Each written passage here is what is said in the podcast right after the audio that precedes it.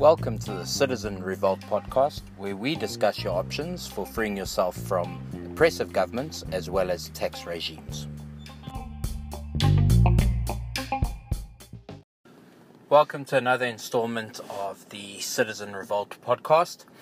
In the last episode, I chatted to you guys about the difference between citizenship, uh, residency, and tax residency. And uh, most of the time, when people are unhappy with their governments, when they're unhappy with the kind of taxes they're paying, usually the first thing that springs to mind is changing citizenship or taking up a second citizenship.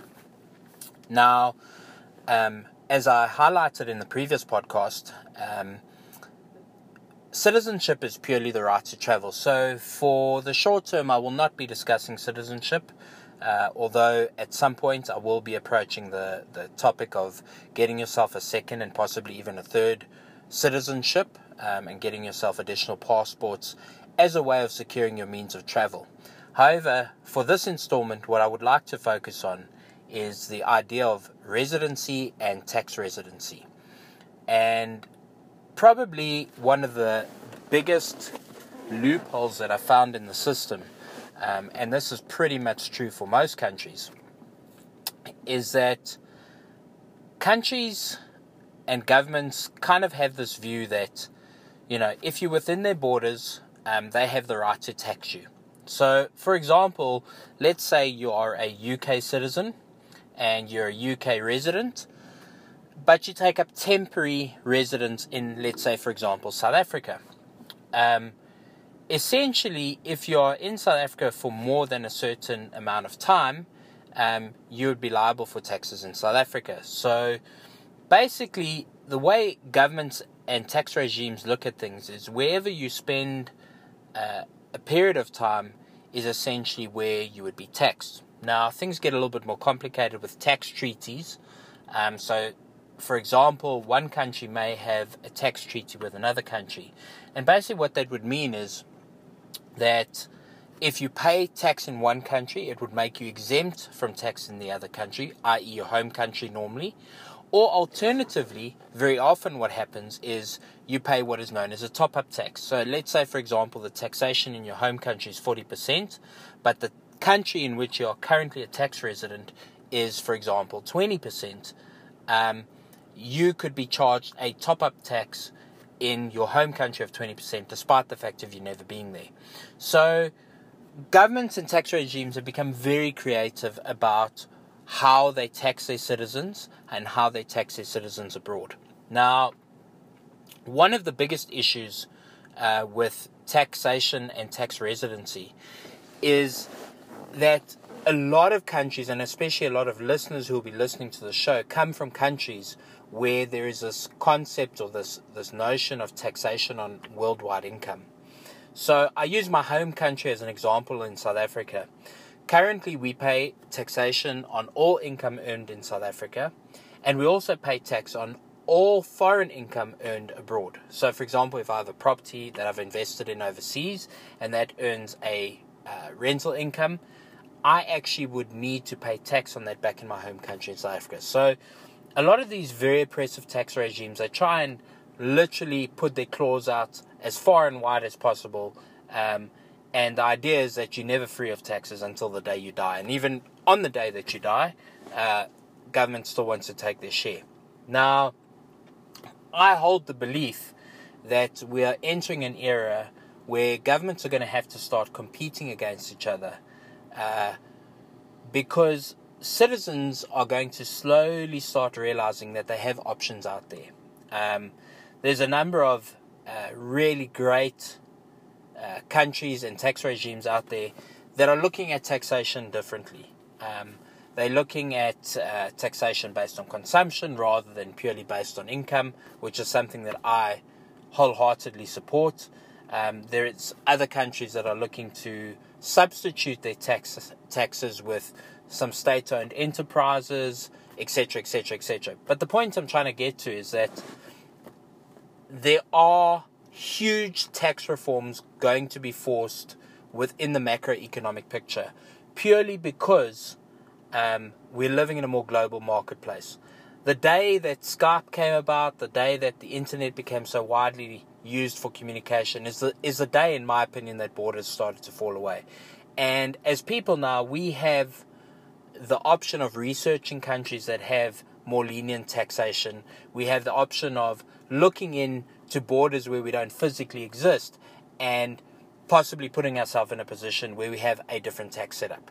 So, one of the biggest loopholes that I've found uh, within the taxation system, and this is pretty much true for every country, um, is that provided that you don't reside in one specific country for an extended period of time and you continue to be on the move, um, with a little bit of uh, creative setup in terms of company setup, bank account setup, uh, domicile setup where you would hold your assets and whatnot.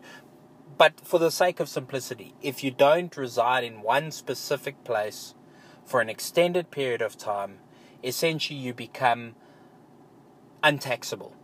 So no country can retain the right to tax you. So let's say, for example, you spent two months of each year or three months of each year in a country, and then the next three months or next two months moved on to another country and continued to do this and moved between, let's say, three, four, or five countries throughout the year. No country could actually claim the right to tax you on income. Um, so, for simplicity's sake, and, and, and I'll get into some more detail on this, but for simplicity's sake, provided that you do not reside in one specific place um, for a for an extended period of time, no country can actually retain the right to tax you. Uh, and in my opinion, this is probably the biggest advantage that uh, digital nomads and freelancers and people that are self-employed have, is that you could actually earn less money these days and travel and make sure that you're not in one specific place all the time. And actually, at the end of your your working career, come out wealthier than if you'd stayed in one place and earned, you know, possibly a higher income. So, um, it definitely pays to be a nomad, and it definitely pays not to align yourself permanently to one country. So, let's get into a bit more of the complexities of of this concept. And you know obviously this is not going to suit everybody. There's a lot of different ways to set this up. There's a lot of different options. I mean it's pretty much very dependent on your personal situation. It's very dependent on how you earn your money. It's very dependent on which country you're from. But in essence most countries state that if you spend more than 183 days a year out of that country um, that you are no longer a tax resident of that country. That's pretty much the the standard rule across uh, most countries. So the idea is, uh, you know, spend 183 days of the year outside of your own country, um, and essentially, you would become a tax nomad. In other words, no country could retain the right to tax you.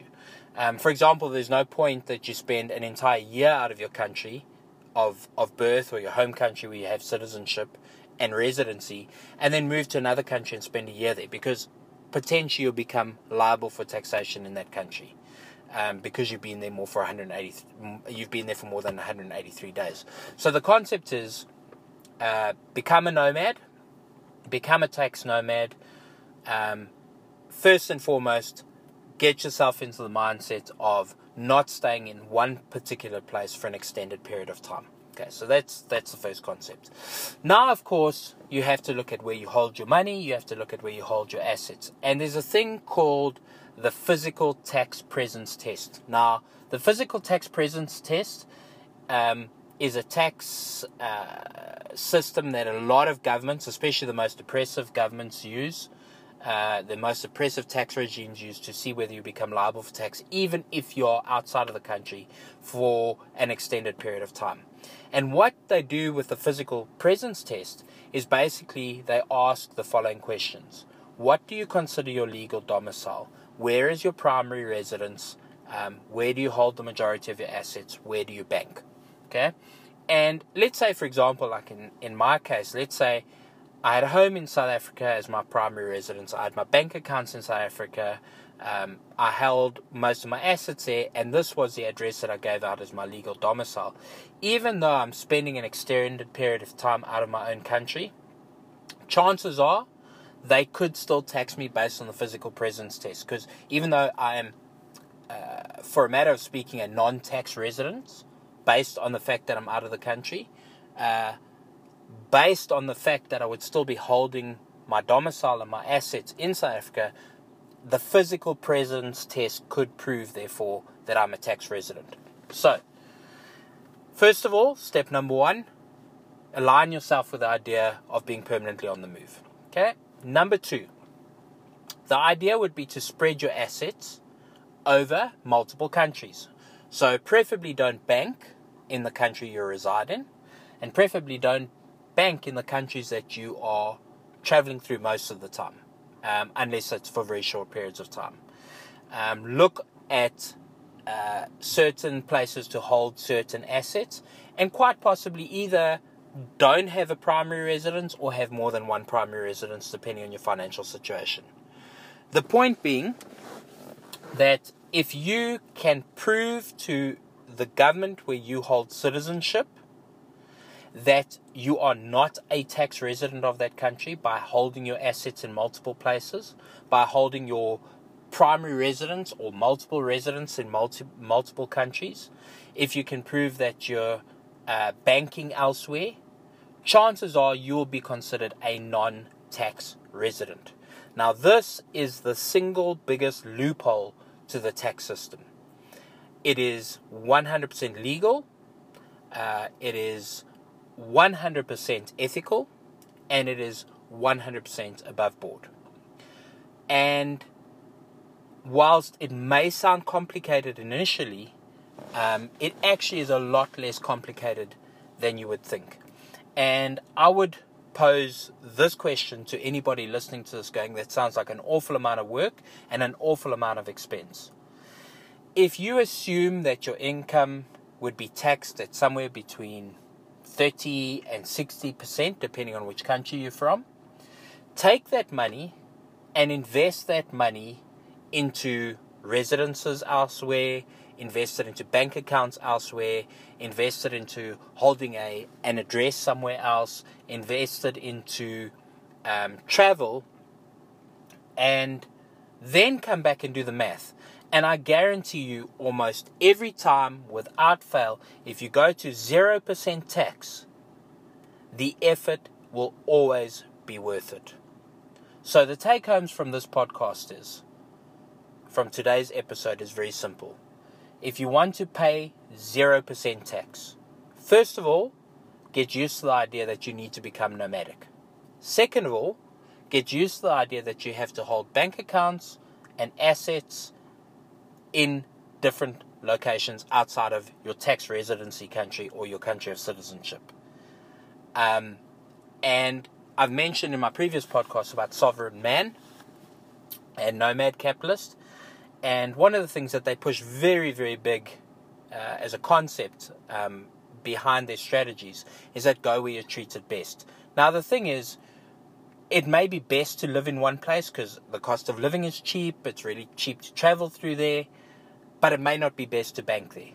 Um, and in my experience, usually the first world countries are the best countries to bank in. The third world countries or second world countries, developing countries, are usually the best countries to travel through.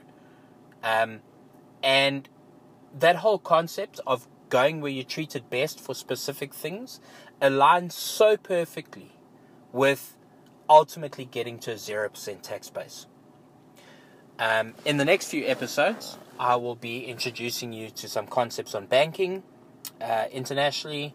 I will be introducing you to some concepts for uh, virtual tax residency in various countries and the options available.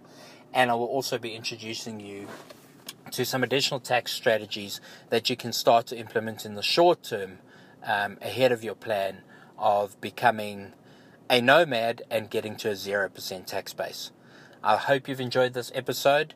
Please share it with your friends and family. Please uh, subscribe to the shows. And uh, if you're finding this information valuable so far, please send me your comments and your questions, and I'd be happy to address those in future episodes.